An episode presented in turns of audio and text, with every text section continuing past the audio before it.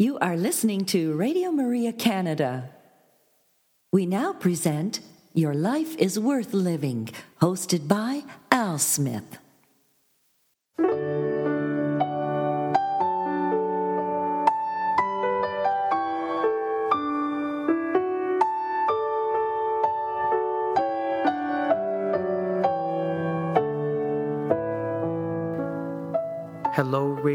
Family, and welcome to this week's edition of Your Life is Worth Living Reflections from the Venerable Archbishop Fulton J. Sheen. For over 50 years, Archbishop Sheen captivated audiences on both radio and television. Millions tuned in each week to hear his messages of hope and encouragement. On this week's broadcast, we will share a few of those reflections with you. And so we'd encourage you to sit back and relax and enjoy one of the greatest communicators of our time, the Venerable Archbishop Fulton J. Sheen.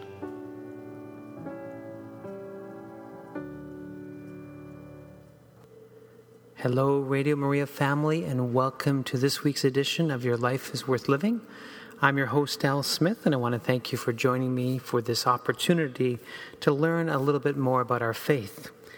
On today's program, Bishop Sheen will give a talk about confession, and he will also assist us by giving us a catechism lesson uh, on the topic of good and evil. And so let us begin with prayer. In the name of the Father, and the Son, and the Holy Spirit. Amen. Hail Mary, full of grace, the Lord is with thee. Blessed art thou among women, and blessed is the fruit of thy womb, Jesus. Holy Mary, Mother of God, pray for us sinners, now and at the hour of our death. Amen. Our Lady, seat of wisdom, pray for us. And so now let us enjoy Bishop Sheen as he gives us a talk on confession.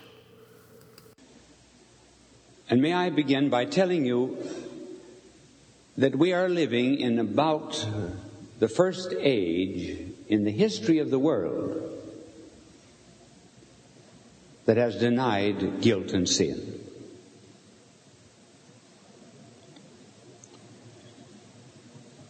Everyone today believes he's immaculately conceived. There are no sinners. We're just patients, but we're not penitents.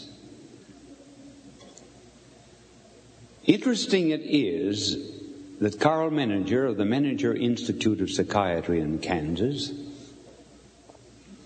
has just written a book saying what has happened to sin. Curious that as the moral theologians and our catechisms drop the idea of sin, a psychiatrist is reminding us that there is sin.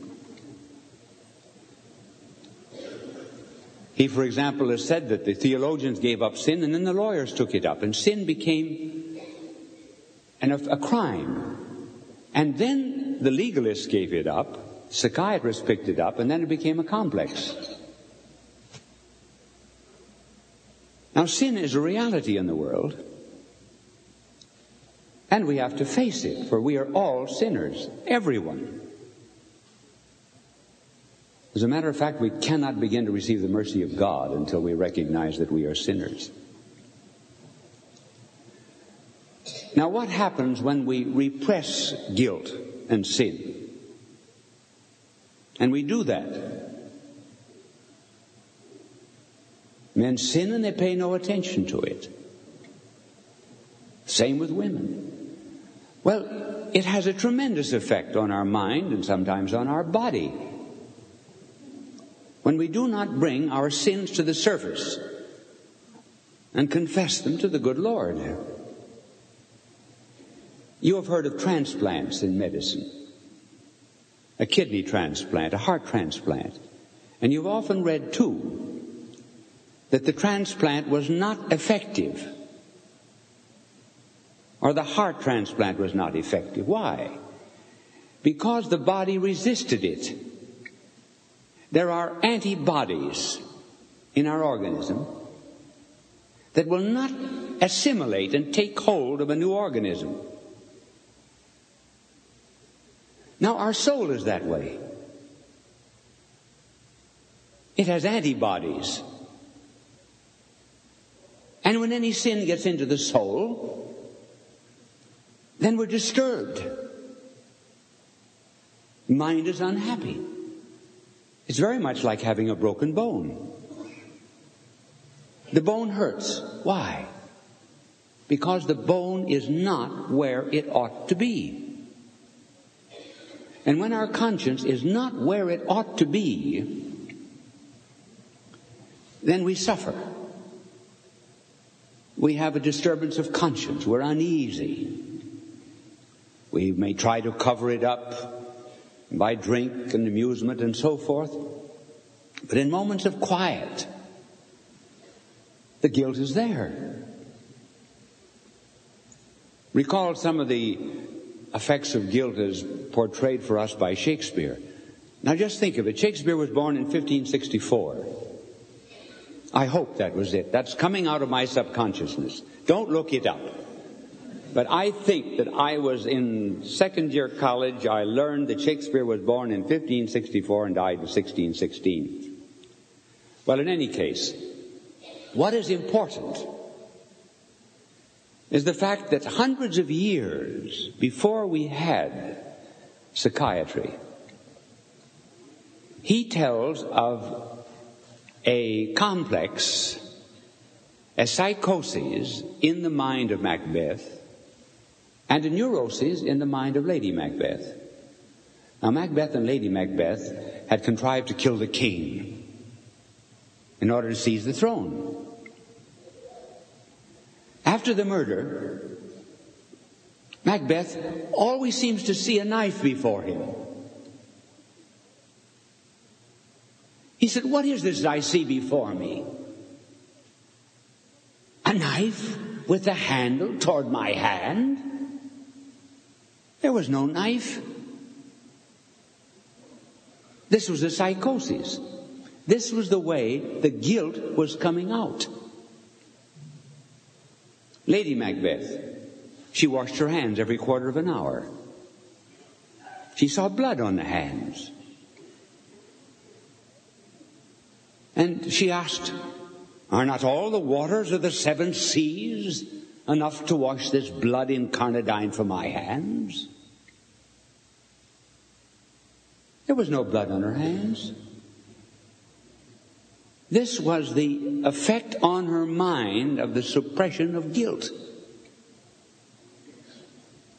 A woman once came to me about her brother. She said, He's been going to doctors for about four or five years and he is no better. His weight has gone down to 90 pounds. And would you see him? And I said, if his trouble is mental, I cannot help him. He belongs with a psychiatrist. If, however, there is a moral basis for his condition, then I can help him. The man came, he weighed about 90 pounds, frail, fearful. And I said, talk to me for a half hour. I will not interrupt you. He talked for about 40 minutes and I said, how much money did you steal? He said, I didn't steal. I said, how much was it? He said, I resent that. I am no thief. I did not steal. How much was it? He said, $3,000. He said, How did you know I stole? I said, I didn't know you stole. Well, why did you ask me? Well, I said, as you talked, you told me that whenever you put money in the collection box, you always wiped it off first. And I thought perhaps you had dirty money. Yes, he said he had stolen $3,000. Well, we made arrangements to pay it back and his health picked up. This was the guilt on his soul.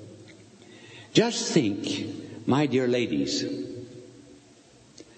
of how many mentally disturbed women we are going to have in the United States in the next 10 or 15 years when the guilt of abortion begins to attack the mind and soul.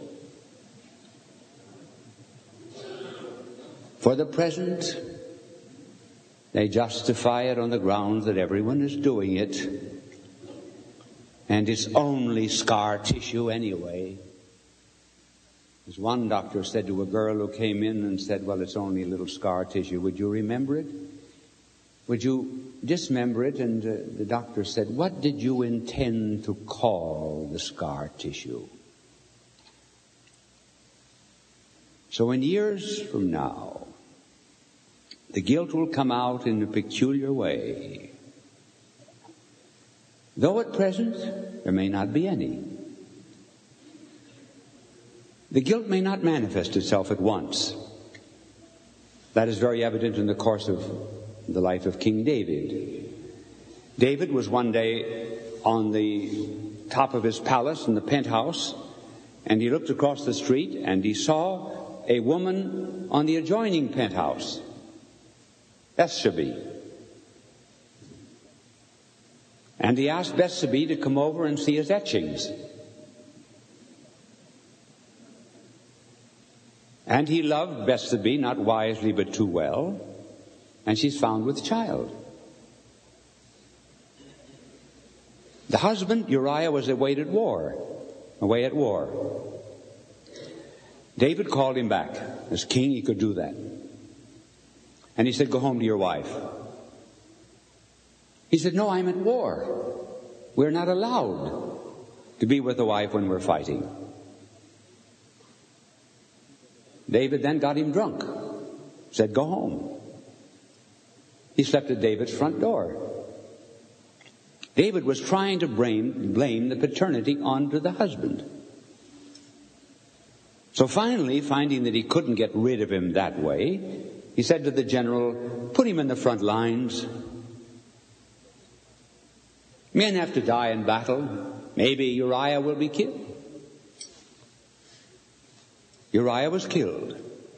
It didn't bother David in the least. Until about seven or eight months after, the prophet Nathan came to him. And he said, Nathan, I have a problem. Said, David, I have a problem.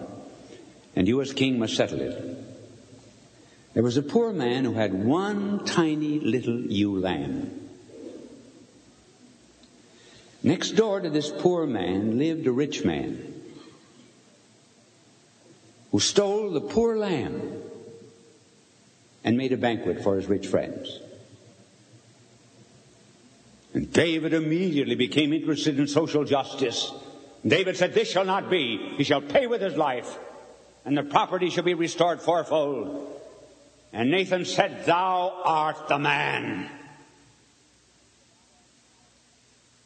You took the ewe lamb of Uriah. And you killed that ewe lamb. The ewe lamb was Bathsheba, I mean. And you have taken this lamb away from the husband. And that was the moment when David sat down and wrote the famous Psalm 50.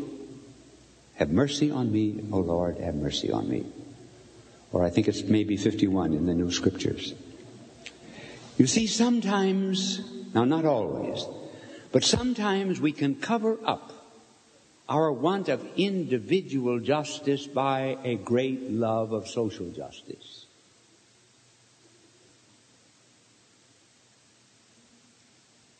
Remember when Judas was at the banquet room of Simon?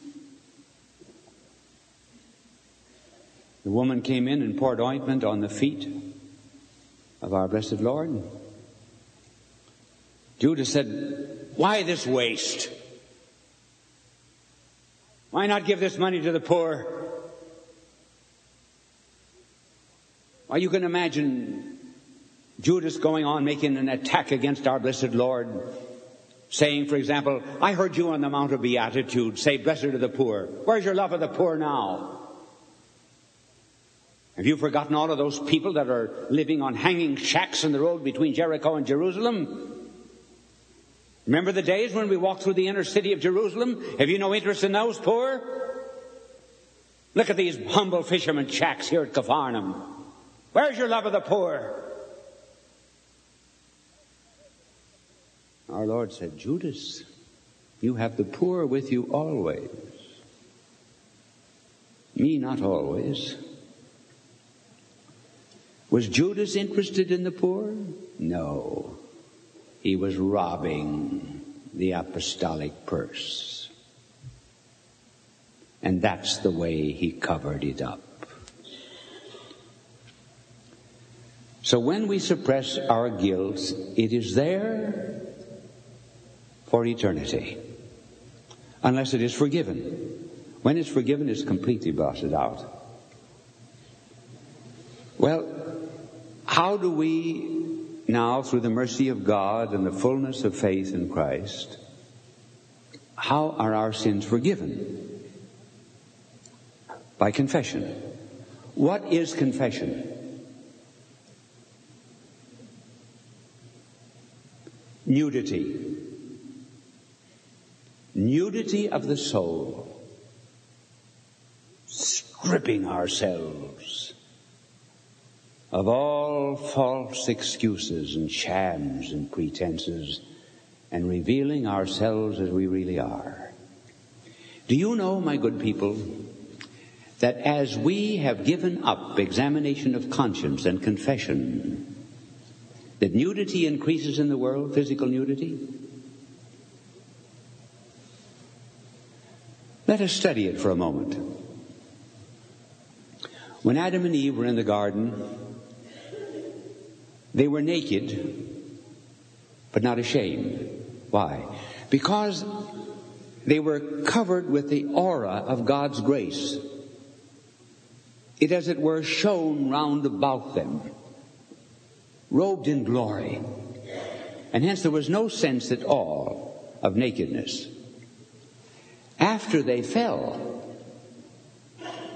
they perceived themselves to be naked. Why? They lost the grace of God. And then they had to be clothed. Now, I could give you, and I wish we had time, but I'm not going to do it, to tell you how their nakedness was covered up and to explain the mystery of it. Do you know how their nakedness was covered? Yes, fig leaves, I know, but they wilted. Their shame was revealed. How was it covered up? God made for them the skins of animals. God did something. It was done vicariously. An animal was killed, not them. And thirdly, it involved the shedding of blood. And I could take you all through the Old Testament and unfolding that story. But the point is that they were naked and ashamed because they'd lost the grace of God. In our modern world, we're bringing back nudity. Trying to get back into the Garden of Eden without walking up the hill of Calvary. And it cannot be done. So what is confession? It's another kind of nudity, not epidemic or epidermic nudity, but ethical nudity in which we just say to the dear Lord, This is the way I am. I'm a miserable sinner. And when we make that confession, then what happens is what might be called the recycling of human garbage. We hear a great deal today about the recycling of garbage, but I'm speaking about the recycling of human garbage. When you go to confession, have your sins forgiven by the blood of Christ, incidentally, applied through the priest. When you go to confession and have your sins forgiven, there is always, of course, an effect of that sin that remains. Suppose, suppose that I told one of these little children that every time they did anything wrong, they were to nail, put a nail in a board Can you imagine that? Every time you did wrong, disobeyed your mother, for example, you were to drive a nail in the board. And then every time your mother forgave you, and you said, I'm sorry, the mother would tell you, pull the nail out now. Is there anything left? What's left? What? Hole, yes. A hole. That's the effect of sin. See how wise these little children are? So that even though the sin is forgiven, we have to make some reparation for it. And that's the reason you're giving a penance and confession to fill up the holes. But we do not have to make adequate reparation for sin because we have the mercy of the saints, and I mean the intercession of the saints and the mercy of our blessed Lord. But when we go to confession, then our lives are completely changed. Now, I'm going to give you some examples of how lives are changed by submitting to the mercy of God. Uh, there was a man who used to come into a church in London, St. Patrick's Church. Every morning when I would open the church, he would come in and take one of the back pews, kneel down, not go to communion. He would come in about seven o'clock, not go to communion until about nine. He never used a prayer book.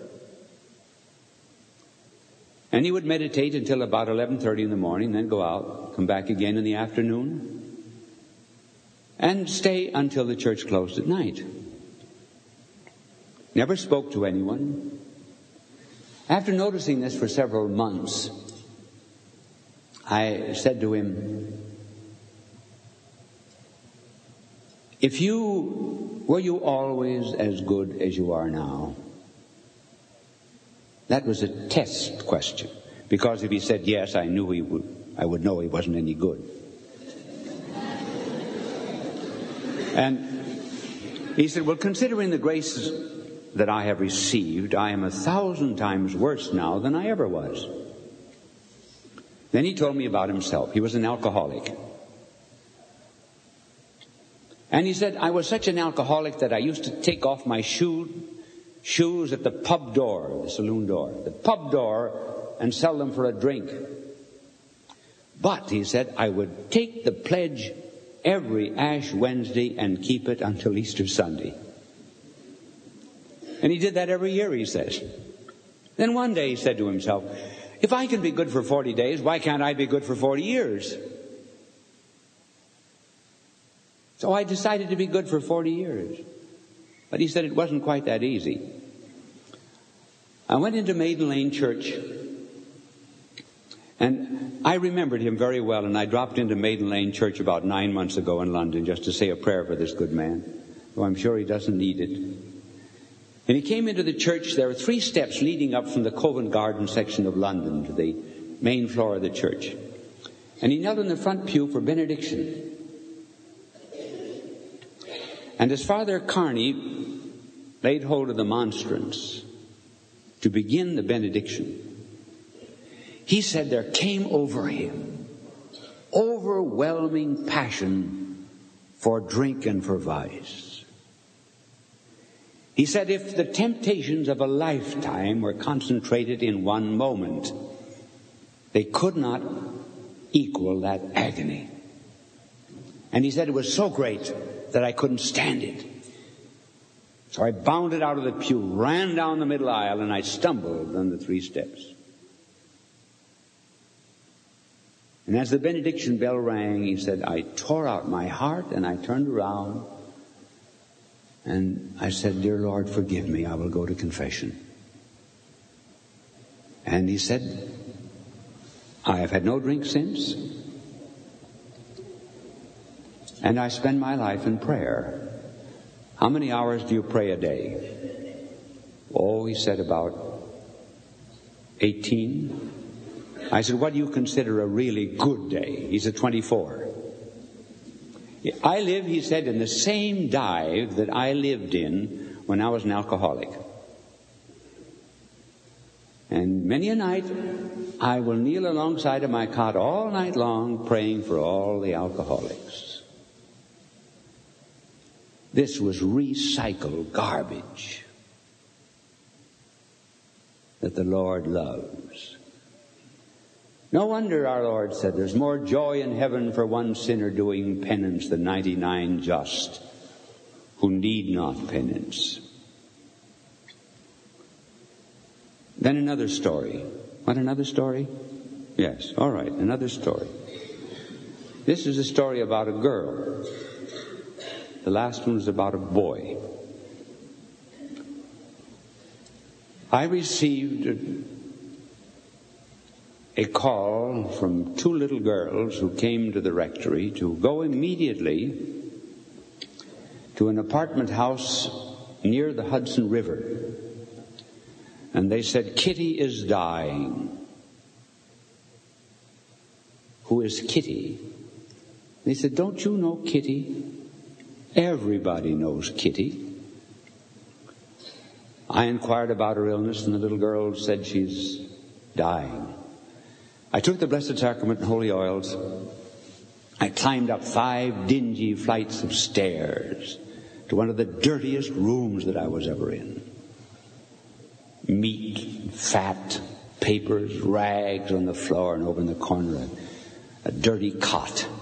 This young girl on it, and very sick.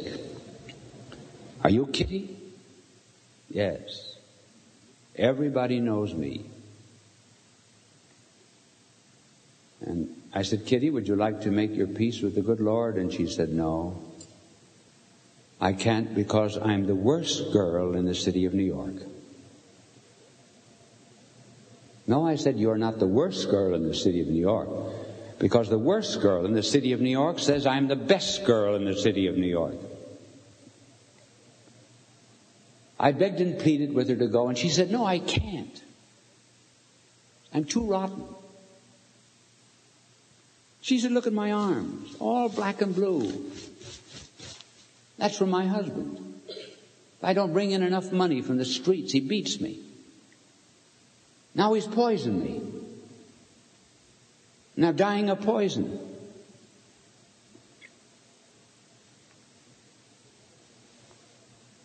And I rehearsed for the parables of our blessed Lord, and finally she went to confession. But I had not anointed her because it took so long to convince her of mercy.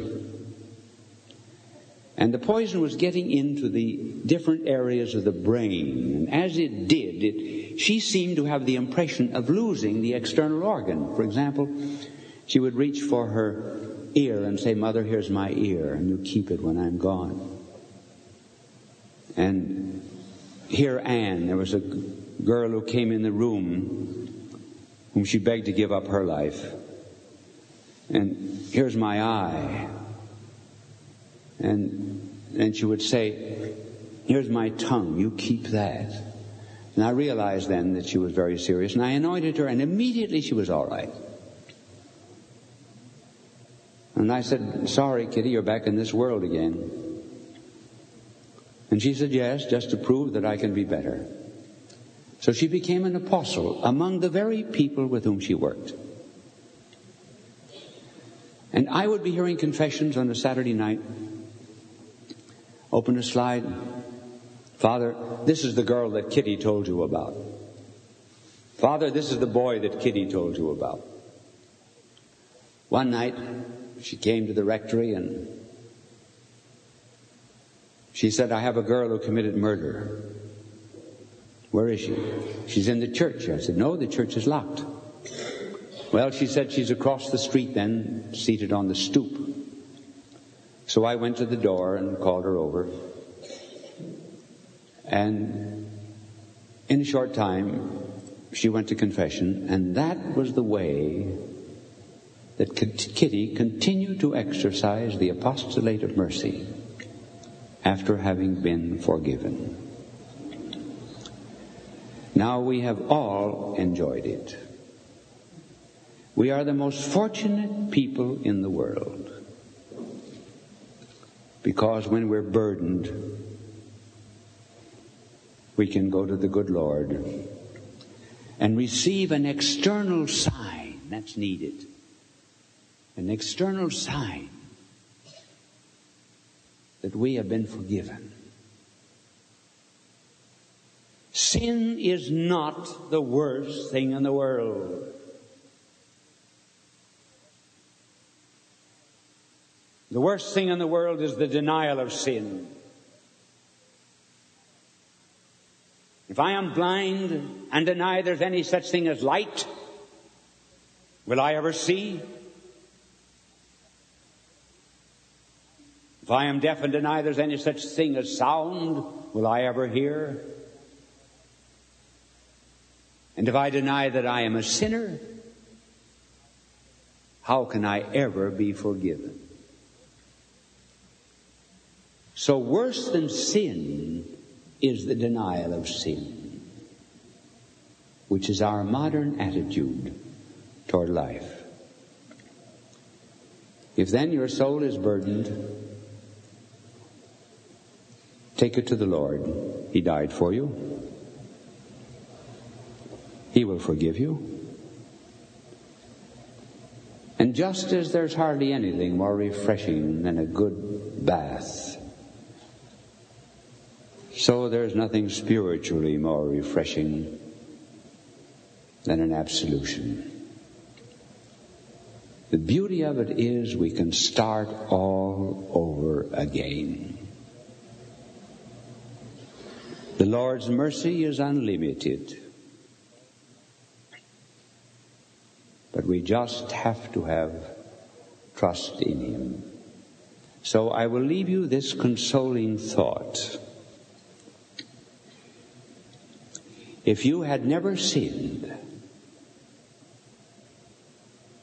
you never could call Jesus Savior. You are listening to Radio Maria Canada. We now continue with the program Your Life is Worth Living, hosted by Al Smith. Hello, Radio Maria family, and thank you for joining me for this week's edition of Your Life is Worth Living. I hope you enjoyed that reflection on confession. Uh, I always find that Bishop Sheen ends with a very powerful statement, and he reminds us that if we had never sinned, we could not call Jesus Savior. Jesus came to save us from our sins, and we are blessed that He did that. And so let us rejoice in this gift of salvation. You know, Bishop Sheen was always very good about reminding us about what the Lord did for us. And as you continue to listen to his talks, you will find that over and over again. He shares with us God's love for us, all the things that Jesus did for us. And uh, he grows on you. He truly does. He helps you grow in your faith by reminding you of Jesus' love for mankind. So now let us uh, continue to learn our faith a little bit more. We're going to have a catechism talk, and of course, it was a 50 lesson series that he shared many years ago. And I want to thank our good friends at fultonsheen.com for providing these quality recordings today. And you could purchase your own copy by visiting their website at www.fultonsheen.com and there they have well over 300 audio recordings. They're quality, quality remastered recordings that you can have for your own personal library. And so, again, www.fultonsheen.com. So now let us uh, enjoy this catechism lesson entitled Good and Evil. Peace be to you. This universe of ours is a free universe. It is a universe of character making, of soul making. Almighty God is placed into our hands. Think of it. The power to make ourselves saints or devils. It is up to us. There are some laws that we cannot disobey, for example, the law of gravitation, certain biological laws like circulation of blood. But in a moral universe, we are free either to obey the laws of God or to disobey them, just as we are perfectly free, for example, to obey the laws of health or to disobey them. What then makes a thing good? What makes a thing bad? What makes a thing good? A thing is good when it attains the purpose for which it was made. I have before me now a stopwatch. I'm talking to you without any notes that are written out, merely developing ideas that have been given to those who are interested in these ideas for many, many years. Therefore, I have to have a watch before me in order to decide when I should stop. Is it a good watch? How will I know whether it is good? By asking, what is the purpose of a watch? The purpose of a watch is to keep time. Does it keep time? Yes. Therefore, it is a good watch. Now let us apply that to our ultimate end. Why were we made? What is the purpose of living? The purpose of living is to be supremely happy. How do we become supremely happy? By attaining the life and truth and love which is God.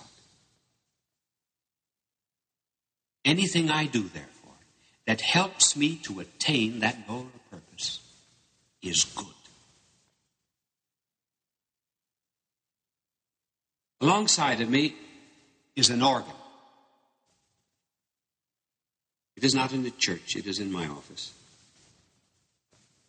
rather, in my home. As I talk to you, I am looking at the notes on that organ. Which note is good and which note is bad? Which note is right and which note is wrong?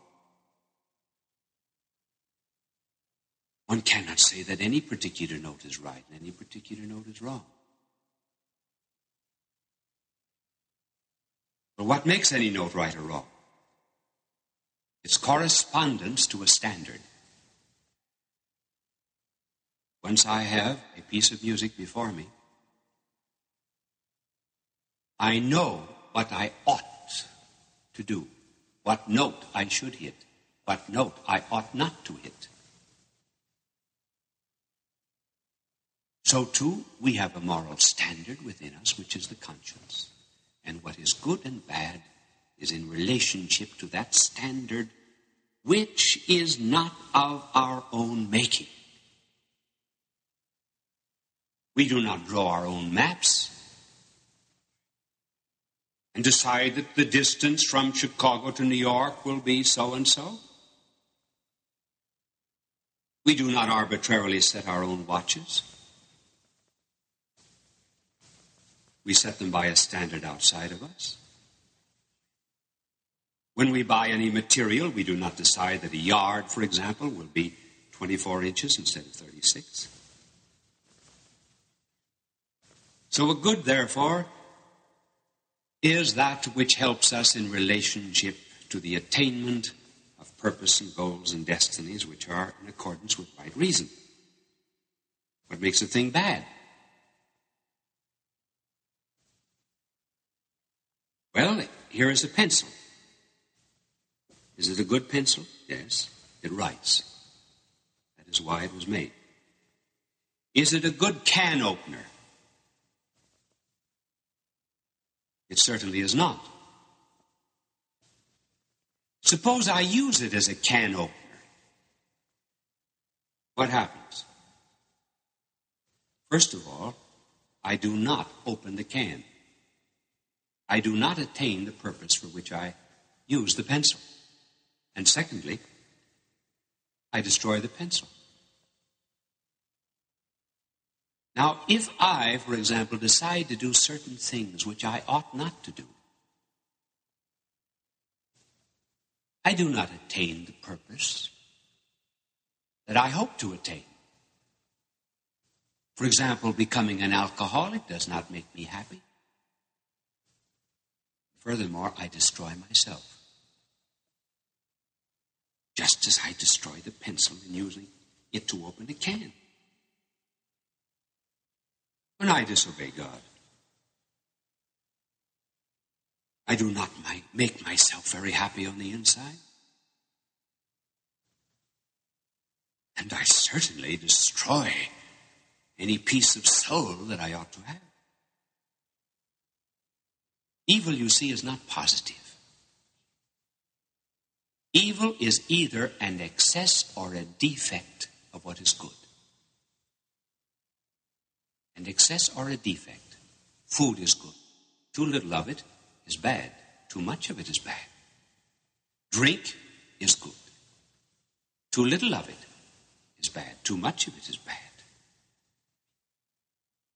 Sleep is good. When, however, sleep interferes with duty, it is not good. Evil is very much like darkness. It is the absence of light. It has no purpose inside of itself.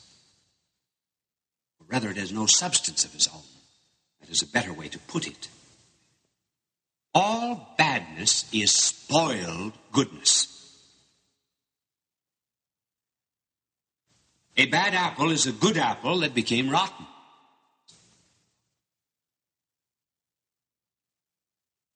Because evil has no capital of its own, it is a parasite on goodness.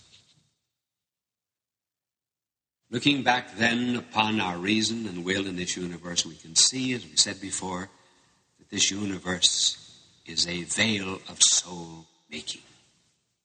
We were made to be good. We were made to attain the truth. But, oh, how weak we are. Look at the limitations of our reason, and then look at the limitations of our will. First of all, our reason. How poor it is. Even those that had very good reasons admitted that in the end they had captured but just a little of what was true. Isaac Newton, the great scientist, said that he felt as if he was standing on the seashore of infinite truth. The vast waters of knowledge stretched endlessly before him. Socrates, one of the wisest of the Greeks, said, There is only one thing that I know, and that is that I know nothing. Thomas Aquinas, who was the greatest mind that ever lived, said at the end of his life that all that he had written seemed to him as so much straw in comparison to a dim vision that he received of heaven. And to quite apart from these learned men, look at the weak reason of people today, their confusion of mind, their failure even to recognize any such thing as truth or goodness they will read one book on Monday and they will say, Oh, I'm a materialist. Then they'll read another book on Tuesday and they're communist. Then they read another book later on in the week and they reject both of those systems. They're laying down tracks one day, tearing them up the next.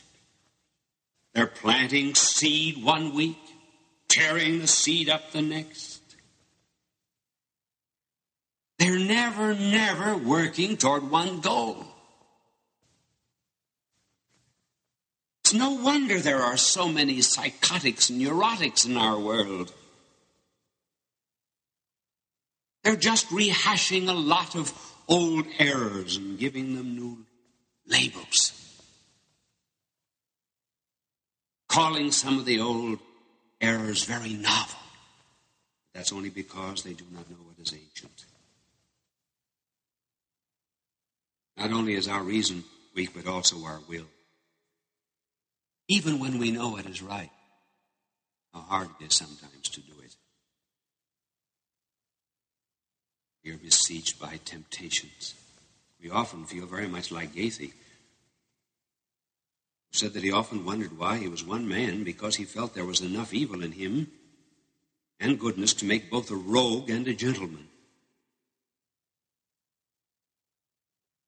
St. Augustine said, we may have occasion to quote this again whatever I am, I am not what I ought to be.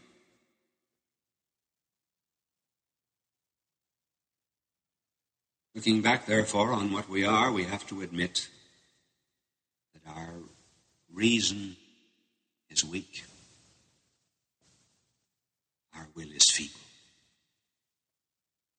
our mind is dark, our will is lame. We need help. We need more truth for our mind. We need more love and goodness for our will. Where are we going to get it?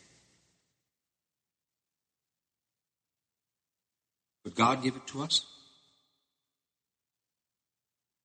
Oh, certainly God could give it to us, not because we are worthy, because rather it seems that it would be in keeping with His goodness to tell us something and to give us added power. And furthermore, we are teachable, we have minds. God could certainly give us new truths. Our nature is constantly receiving invisible forces. We would not have flowers and trees if there were no sun communicating light that we do not see. It's only that by which we see.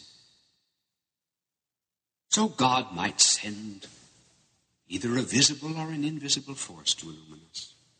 And then also he could strengthen our will. And that certainly we need. We cannot lift ourselves by the lobes of our ears. Our aspirations are too weak. Look at the resolutions we take on New Year's and break. We need power. And that power has got to come from the outside. An electric light bulb is useless unless power is supplied from without. We have a stomach, but we need food from the outside. We have ears, but we need sound from the outside. Well, very well, then, God might indeed illumine our reason, but how would we know it? Suppose there was such a thing as revelation. Could we tell? Certainly, there are many who make claims to be messengers from God. Reason has to set up certain standards, even before there is any revelation. We just simply cannot allow some man to come upon the stage of history and say, say, listen to me, I am from God. Or I had a revelation. I once received a telegram from someone, and the telegram read, Report to Port 53, New York Harbor, to receive illumination from the Holy Spirit. Well, I'm very sure that individual who sent it, whoever he was, believed that he had a revelation, but we cannot accept the revelation of, a, of any individual who claims merely that he has one. We cannot accept, for example, someone who says, I've got a book here, an angel wrote it for me. And this world of ours would be filled with crackpots. If Gygax came to this country from Mars, we would say, Show me your passport. How do I know you're from Mars? So, too, if anyone is coming from God with a revelation for our reason and the strength for our will, reason is going to impose certain tests, and these tests are three. And they're tests that can be verified by reason and by history. First, whoever comes should be pre announced. Two, he should work miracles in attestation of the fact that he is a messenger. Third, nothing that he ever teaches or reveals to us should be contrary to human reason, though it may be above it. Those are three tests. That's the standard. That's a measuring rod. First, we say anyone who comes should be pre announced. After all, brides pre announce their wedding. Automobile manufacturers tell us when a new model would appear, and if God is going to send someone to this earth, certainly the least that God can do is to let us know, I'm sending someone. That will do away with this idea of any individual suddenly appearing upon the stage of history and saying, I am God or I have a message from God. A pre announcement test therefore be the test of prophecy. Then, secondly, there will be another test, namely miracles. He who comes ought to be able to do marvels, signs to authenticate his message. Not so much. You see, in order to do things that would excite our wonder, make us say, oh. Rather, miracles that would prove that God was with you. And then, thirdly, certainly anyone who comes to this earth must never in his teaching contradict human reason. We may indeed have, oh, mysteries revealed to us that are above our reason. But they can never be contrary. For example, if anyone comes and teaches immorality, or that the soul is not immortal, well, we would know such a person could not come from God because statements of this kind are contrary to reason. Looking back, then, we have three measuring rods or tests designed by reason, applicable to history. Now, line up all the claimants that come from God according to their words. March them out. Line them up. Stand there, one by one. Let us say to them, We are going to judge you. Buddha, Confucius, Laozi, Mohammed, Marx, Brahmins, witch doctors, Hindu philosophers, university professors, Eddy, Heidegger, anyone you please, and the founder of the latest cult in New York or Los Angeles. Stand there. We want to ask you questions. First, and we're just going to use one test in this lesson. Were you ever pre announced? Any one of you? Answer Buddha? Did anyone ever know that you were coming to this earth? Confucius. Was the place of your birth prophesied? Socrates. Did anyone foretell that you would die of hemlock juice? Mohammed, was there ever an ancient tradition that you would be born among a certain people? Was there ever a description as to how you would die? Did any one of your mothers know that you were coming? Is there a single one of you that can point to an historical record in which it was foretold where you would live, where you would die, how you would die? What would be your character, the manner of your teaching, the kind of enemies that you would provoke and evoke by the dignity of teaching? Answer me.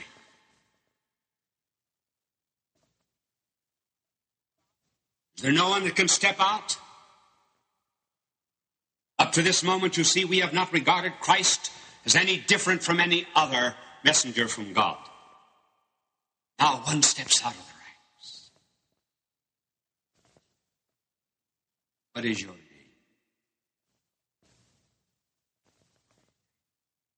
My name is Jesus Christ. Were you ever pre announced? Are there any historical records long before your coming describing the details of your existence? Are there documents attesting to the work that you would do and the purpose of your coming?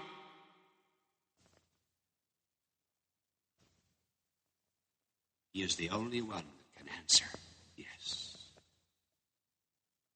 So we say to the others, step back. You may be interesting, but you do not satisfy my first test. You were not pre announced. And that's the least that God could do. You have only your own word. But we are interested in the person of Christ. He says he was pre announced. In that case, we will have to study the documents. That will be the subject of the next lesson. God love you. You are listening to Radio Maria Canada. We now continue with the program Your Life is Worth Living, hosted by Al Smith. Hello, Radio Maria family, and thank you once again for joining me for a few lessons that we needed to hear from today. We always need to know what good and evil is. a lot of times, evil disguises itself as good, so let us always be aware. The devil is a liar and a thief. Remember that. He is a liar and a thief, and he's the master of deception. So let us always pray for holy discernment uh, to figure these things out. And I would encourage you to bring a friend next week as we continue to share these valuable lessons given by the Venerable Archbishop Fulton J. Sheen. I want to thank my producer, uh, Alex, uh, for his fine work in uh, helping me to put this show together to go out over the internet, and uh, all the volunteers here at Radio Maria Canada. We'd ask you to pray for us and, of course, support us financially where you can. Uh, you can uh, make an online donation by visiting, of course, our a little donate uh, tab on our website, uh, or again, just uh, by all means, uh, send a check in the mail. We love hearing that. The check is in the mail to our address on the web page. And so until next week, may the Lord bless you and keep you. May the Lord let his face shine upon you and be gracious to you. May the Lord look upon you kindly and bring you peace. You have been listening to Your Life is Worth Living, hosted by Al Smith, here on Radio Maria Canada.